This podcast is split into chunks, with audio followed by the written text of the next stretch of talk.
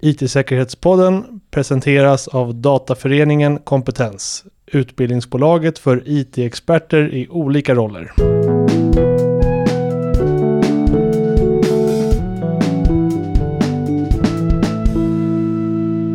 I en värld som vi är vana vid med många inloggningar och lösenord eh, känns det som kanske vore lättare om man bara behövde ett. Ja, den lösningen kallas för federering och innebär att man kan logga in på till exempel sajt A och sedan få rättigheter till sajt B och C och så vidare. Detta utan att behöva logga in igen. Ja, bara tänk på att du kan använda Microsoft, Google och Facebook för att logga in på andra sajter. Det här fungerar bra och gör det enkelt för dig att sömlöst gå mellan relaterade tjänster. Man brukar kalla detta för Single Sign-On eller SSO. Mm. Ja, och teknikerna som ligger bakom det här kan ibland kallas för Open Auth, OpenID och SAML som gör det möjligt att just två system litar på varandra. Men, men hur säkert är det egentligen? Ja, det tänkte vi skulle diskutera idag. Och det är jag som gör det, Mattias Jadesköld och Erik Salitis naturligtvis som sitter här i poddstudion. Ja, men det blir intressant Erik att snacka lite om det då. Ja, verkligen. Vi är tillbaka efter livepodden. Det var väl tämligen lyckat, tycker du inte? Ja, det var faktiskt jäkligt kul. Det var ju både nya och gamla kollegor, folk som pluggar och, och um, väldigt kunnigt folk där också. Så det var roligt. Det var lite rörande ögonblick faktiskt att se så många samlas. Eh, en, en, stor... Eh, ja, det kändes en ära faktiskt att, att få eh, att det är så många som kom och ville lyssna på oss. Känns kul. Ja, verkligen. Verkligen kul faktiskt. Ja, men vi ska tillbaka till ämnet lite grann. Och utan att bli för teknisk så kan man ju säga att det handlar om biljetter, eller hur? Mm. Jag tyckte det var lite roligt det här ordet som du snackade i början också. Innan vi äh, djupdyker i biljetter här. Så det här ordet sömlöst. Det är ja. väldigt lätt att man säger så sömnlöst också. Ja, det är ett svårt det. ord. Det är svårt ord så här. Men det men har ju med sömmar... Rätt.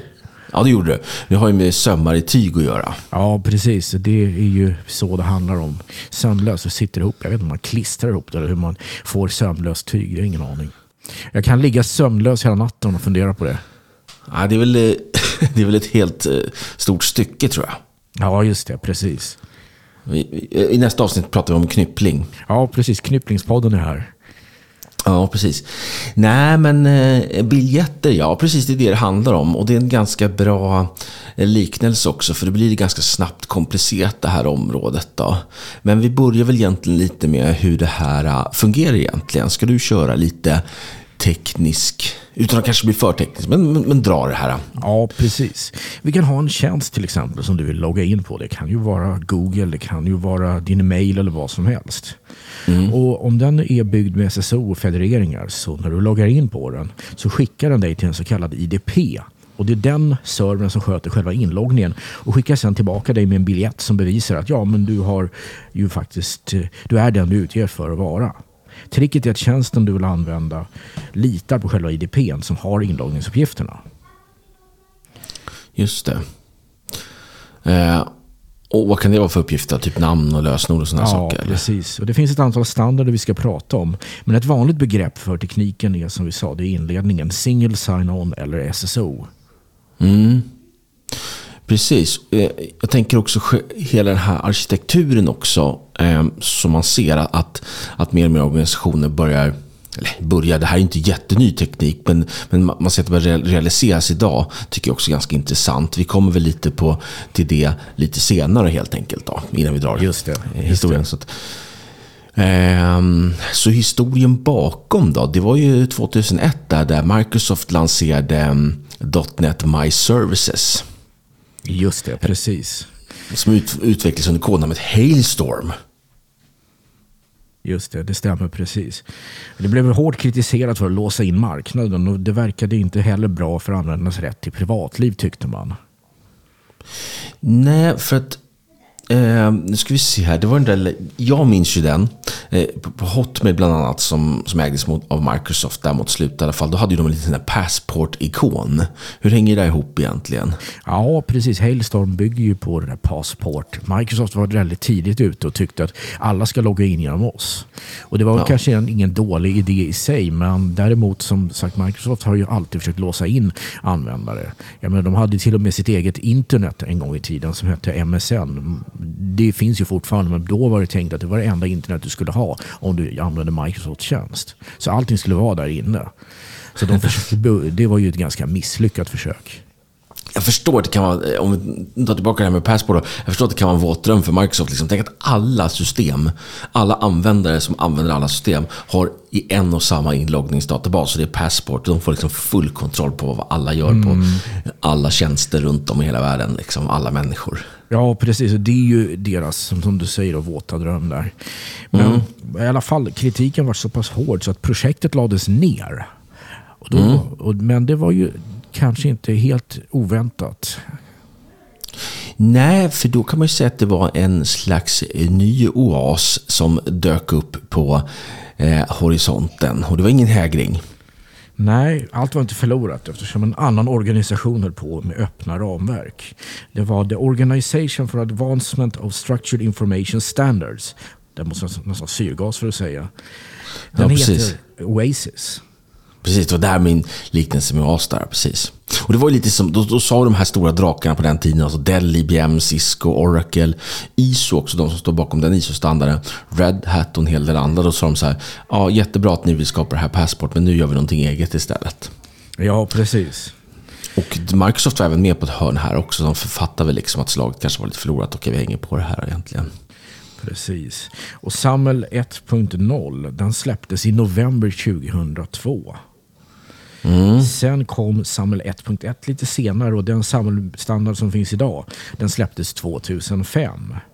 Och den här nya standarden innehöll bland annat förbättringar av föreslagna Liberty Alliance. Så det var lite samarbete där.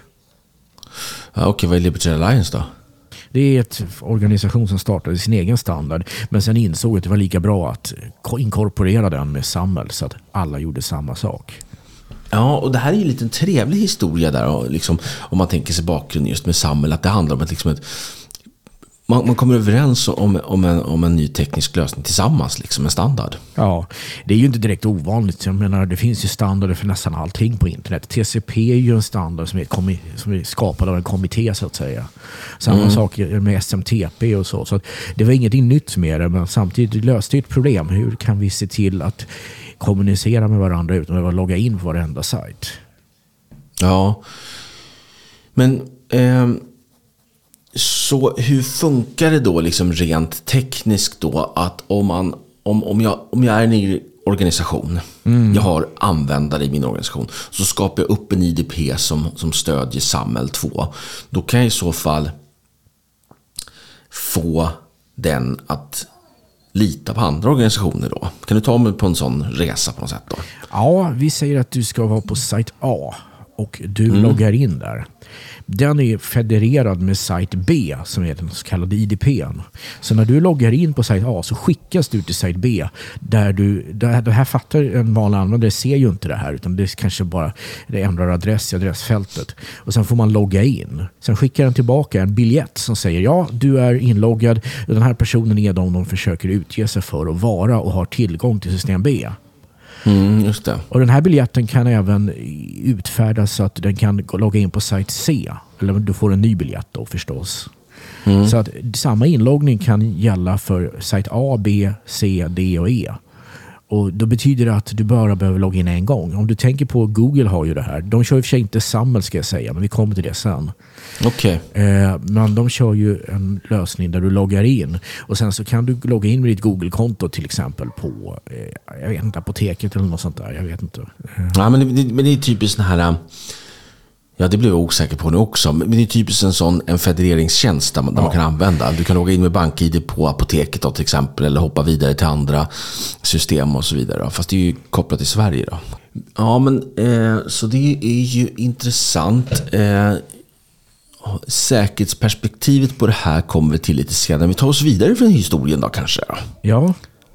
Så att om vi säger att vi rör oss fram till 2000, 2005 sa vi att SAML 2.0 eh, släpptes och det, det var det den vi fortfarande har idag. Alltså. Men om vi flyttar oss fram därifrån tre år så är vi på 2008. Vad hände då? då?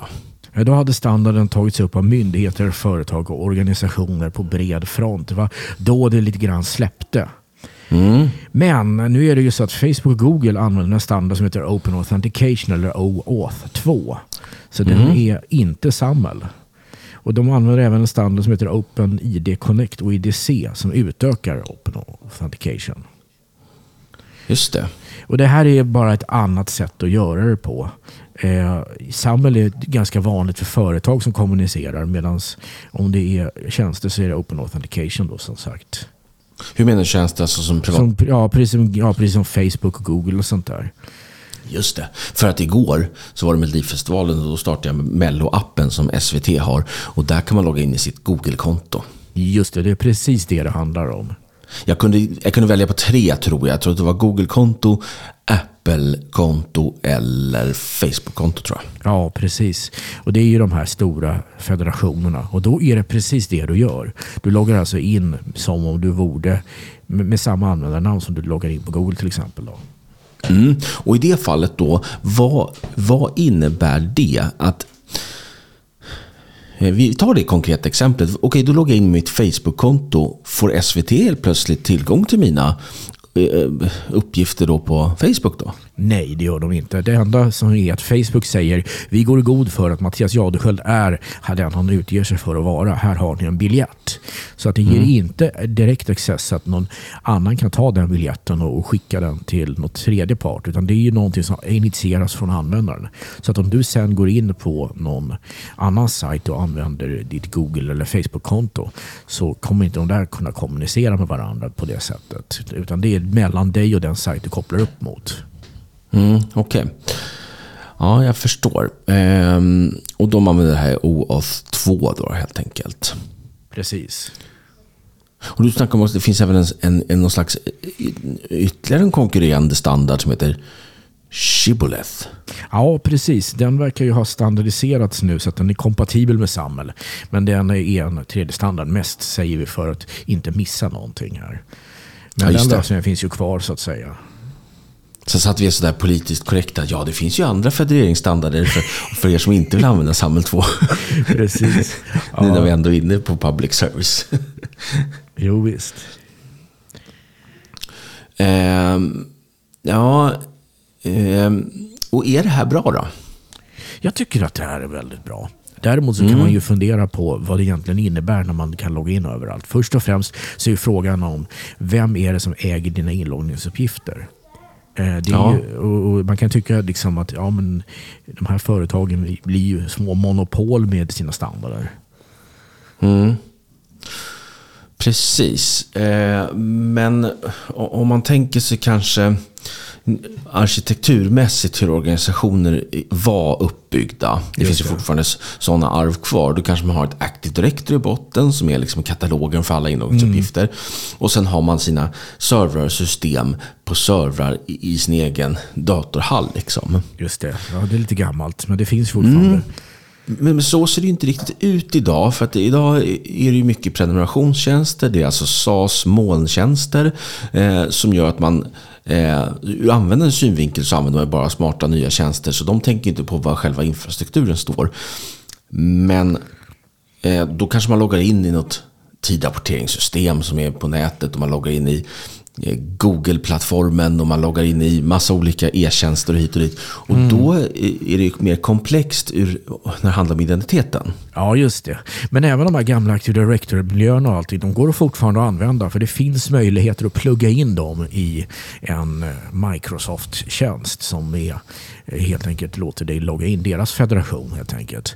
Och Ja, just det, kan du precis. Helt enkelt, om du har ditt konto på ditt företag så kan du logga in i tidsrapporteringssystemet, du kan logga in i eh, ärendehanteringssystemet och intrawebben med samma inloggning. Det är ju det som kallas single sign-on. Just det. Och det fina då helt enkelt att en, en person då byter roll inom företaget eller slutar till exempel. Då tar man bort kontot på ett ställe. För det, var, det. det. är ju ganska vanligt också, liksom, den här komplexiteten att kanske har man inte bra rutiner så kan det vara att det är flera konton på olika ställen. Just ligger det. det kvar och skvalpar massa identiteter som man har glömt att tagit bort och rensat och sådana saker. Ja, precis. Och det är ju ett problem förstås. Ja, så, så jag, jag tror liksom, även fast tekniken är hyfsat gammal då, från 2005 och, och kanske har tagits med storm bara några år efter det så tror jag att, att den är verkligen här för att stanna och att den kommer bredda ut sig ännu mer i och med att, i och med att just molntjänster blir mer och mer populärt. Samtidigt som det dyker upp de här regelverken som också eh, ställer högre krav på just det, liksom att man ska skydda identiteter och sådana saker. Då kan man helt skydda, skydda in, vad ska man säga, in, integriteten. Ja, just det. Precis. Och då är det ju viktigt att de här tjänsterna är uppsatta säkra. Så låt oss mm. ta det ur hackarens perspektiv då. Mm -hmm. Ja, precis. Nu har vi gått igenom lite då hur tekniken funkar, vilka olika techjättar det finns på den här spelmarknaden. Men, men om vi tar det perspektivet, den uppenbara risken då? Eh, någon som har kontroll över, min, över maskinen då. Eh, får de även kontroll på andra delar om en federering är uppsatt? Ja, det kan de mycket väl göra. Det beror mm. ju lite grann på förstås om sajterna kräver multifaktorautentisering när du kopplar upp mot dem. Eller om du säger att ja, du är redan inloggad och jag har fått en, en biljett här så nu funkar allting. I det sistnämnda fallet så kan de ju då ta över andra sajter så att säga. Som du, eller ta över, men du loggar in som dig i en annan sajt. Eftersom du är ju redan inloggad med ditt, säg Google-konto. Då... Ja, okej, okay, att det är någon som hackar Google-kontot då menar du då och att det blir en väg in? Liksom. Nej, de hackar din dator och du är inloggad mm -hmm. på diverse sajter med den här federationen. Ja, just det. Det är ju en möjlig attack. Ja, precis. Uh, sen har vi injektionsbaserade attacker då. Ja, precis. Hembyggda lösningar vars samhällsbiljetter innehåller användargenererat data kan vara sårbara för injektioner från hackare. Hur då? Berätta. Ja, alltså, det är inte biljettstandarden som är fel utan det handlar om en felaktigt byggd lösning. Det kan ju vara så att du skriver in någon data som sen läggs in i eh, det här kortet. Jag, jag kan inte svara på vad det kan vara för någonting. Det beror lite grann på. Och Då kan hackaren injicera information som hamnar i biljetten sen. Därför att biljetten den kontrolleras inte utan så fort den är byggd i XML-format så stämplas den med en, en eh, sigill, vad ska jag säga, den signeras och sen skickas den vidare. Då. Vilket mm. innebär mm. att eh, injicerar man, och det här gör ju bara lösningar som är dåligt gjorda. Man har till exempel en lösning där man har eh, hacka, där man, där man har byggt allting själva. Liksom, så kanske man inte har full koll på vad som händer när man tillåter användardata att komma in. Mm, just det. Men jag tänkte på, eh, om jag tillåts backa lite bandet i, i min egen Eh, minnesbank. Eh, med Active Directory så använder man ju sådana här eh, truster, att man litade på andra domäner. Och, och mot slutet i alla fall när man höll på med det, då, då, tänkte man ju till en extra gång. Det här är ju rätt osäkert ändå. Vi, är full, liksom vi litar fullt på den här eh, organisationen. Bör man vara lika orolig när man gör en federation att Ska jag verkligen lita på den här personen? Eller... Jag tror att federationer är byggda för internet på ett helt annat sätt. Active Directory mm. och de eh, typerna av truster som man kunde bygga där var ju byggda på att man var innanför brandväggsmuren och alla var där var pålitliga och ingen var elak och det fanns inga maskiner med ransomware eller någonting. Det här är ju 90-talstänk va?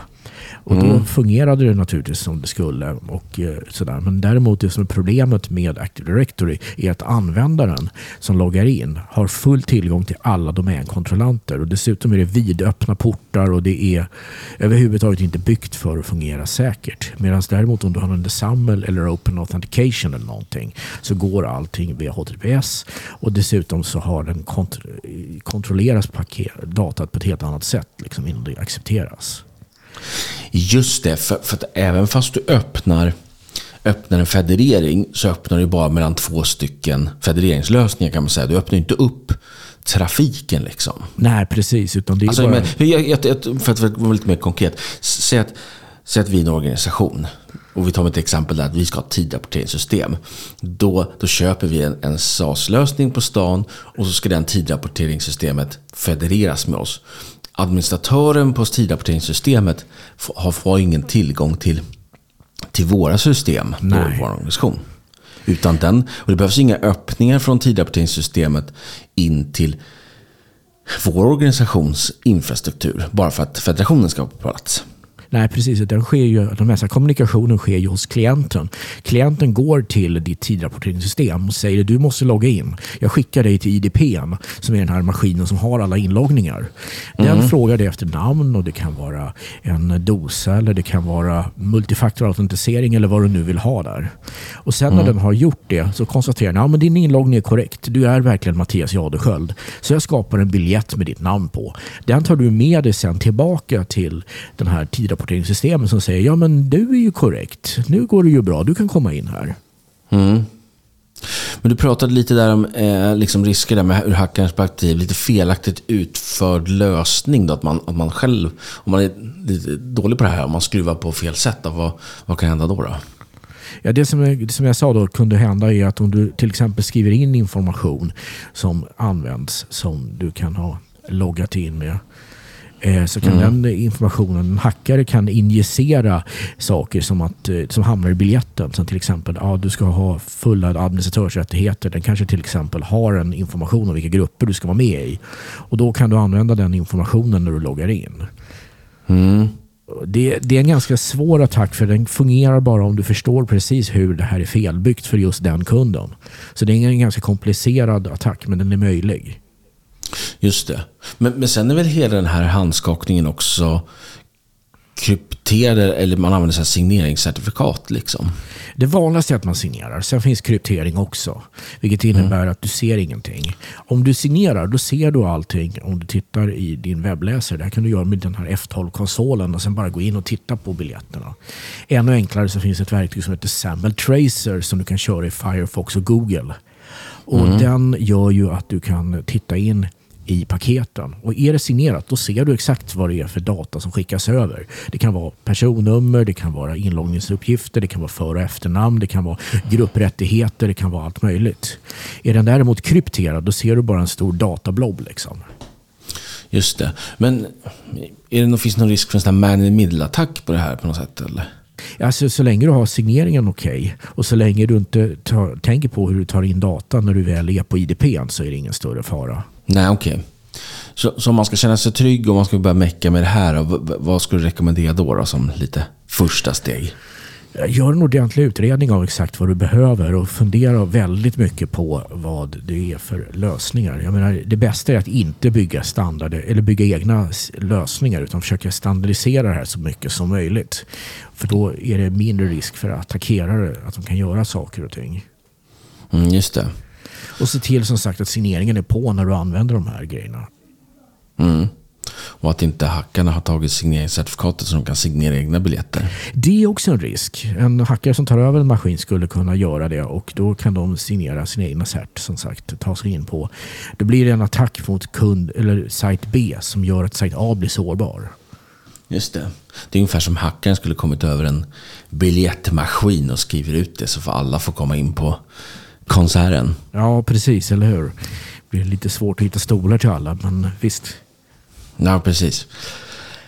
Eh, mm, eh, e-, e-, är federeringsupplägget eh, här med single sign, är det här för att stanna?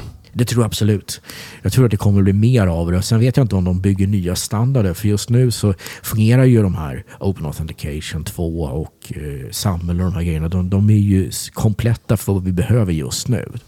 Sen får vi se vad som händer i framtiden. Det kan ju mycket väl komma en 3.0 av SAML eller en nyare version av Open Authentication. Liksom. Ja, för eh, SAML 2.0 då finns nästan i 20 års tid ju. Ja, men den är så pass expanderbar och så, så enkel att för, utöka att det gör ingenting. Det är ingen fråga om att det inte funkar. Liksom, utan eh, du, du kan bygga ut den som du vill ha den. Det är ju ja. liksom det att den här biljetten innehåller de attribut du har sagt. Som, till, som jag sa, till exempel förnamn, efternamn.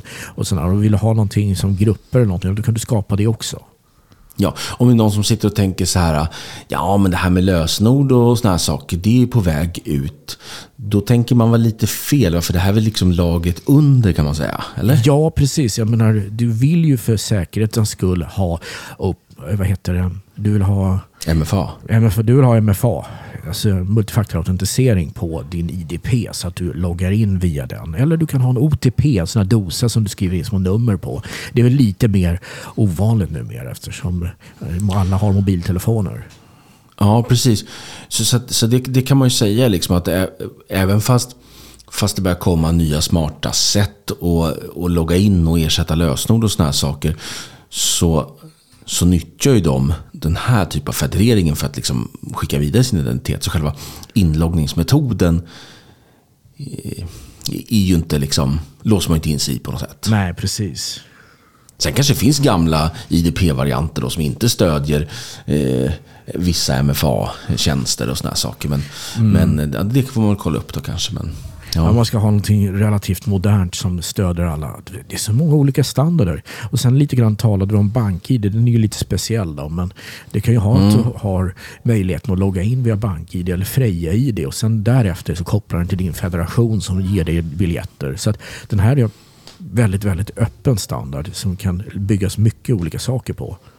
Mm, just det. Och eh, ja, är man inne på Microsoft-spåret då, då är det ju Entra-ID där i Azure då, som jag tror man kommer satsa en del på. Där. Just det. Eh, så det, det, är här för att stanna helt enkelt. Men man ska vara då lite försiktiga. Ja, eller hur? Ändå, med att lita och använda, och använda just MFA där, där det är möjligt då helt enkelt. Eller? Precis, det är exakt det det handlar om. MFA är ju in, kanske inte den lösningen som gör allting hypersäkert, men det är ett krav idag på att du har det. För att jag menar, namn och lösenord kan man nu få tag i via spearfishing och sånt där. Och det, med multifaktorautentisering så har hackarna helt enkelt mycket svårare spel att köra. Liksom. Ja, precis. Och det, det har vi talat åtskilliga gånger om MFA just. Precis. Men det här var väl lite intressant. Jag tycker också den här storyn är lite kul. Liksom att Microsoft säger så här, hej, använd vår tjänst allihopa får, får logga in med oss. Och, och, och de andra techjättarna på den tiden bara säger typ, fuck that liksom. Ja, precis, eller hur? så nu bygger vi en öppen standard och så, så blev det så också. Jag tycker det blir jäkligt bra faktiskt. Och, och Microsoft har på tåget också. Ja, precis. Och det, det är ju ett tecken på att det är en jäkligt bra lösning om en typ har varit oförändrad i nästan 20 års tid. Ja, precis. Jo. jo. Eh, förutom Google då som vägrar eh, köra SAML 2. Ja, men det är, väl, det är väl egentligen det att de flesta använder SAML 2 om det är så här företagsnätverk och sånt där. Medan mm. däremot när det gäller de här stora sajterna, Google och, och Microsoft, så där, då är det Open Authentication som gäller. Det, det, ja. det är bara svårighet. Sen är det två olika standarder som gör ungefär samma sak. Ja, just det. Precis. Och man kan väl säga att i företagsvärlden kan man ju till exempel ha Google Suite och sådana saker. Där tror jag att de stödjer Samhäll i alla fall. Ja, det, det stämmer. Ja, eh, bra. Eh, det var väl det vi hade för idag va, Erik? Ja, jag tror det. Det är väl simma lugnt så hörs vi om en vecka då. Ja, och just det. Det, det, vi brukar ju, eh, det finns ju fortfarande kurser att gå på, eh, säkerhetskurser att gå på Dataföreningen Kompetens. Så då brukar man klicka på den här länken här nere. Det är någon som har gjort det, så det är alltid kul att få lite rabatt genom oss. Eh, om man ändå vill lära sig mer om IT-säkerhet. Ja, 5% rabatt är det. Det är rätt bra faktiskt. Ja, det är det väl. Ja, eh, bra. Ja, men tack så mycket. Tack.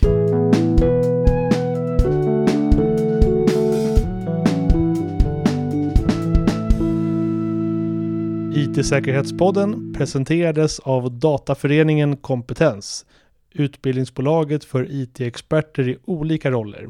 Vi erbjuder vidareutbildningar inom IT-arkitektur, verksamhetsledning, förvaltningsledning och informationssäkerhet.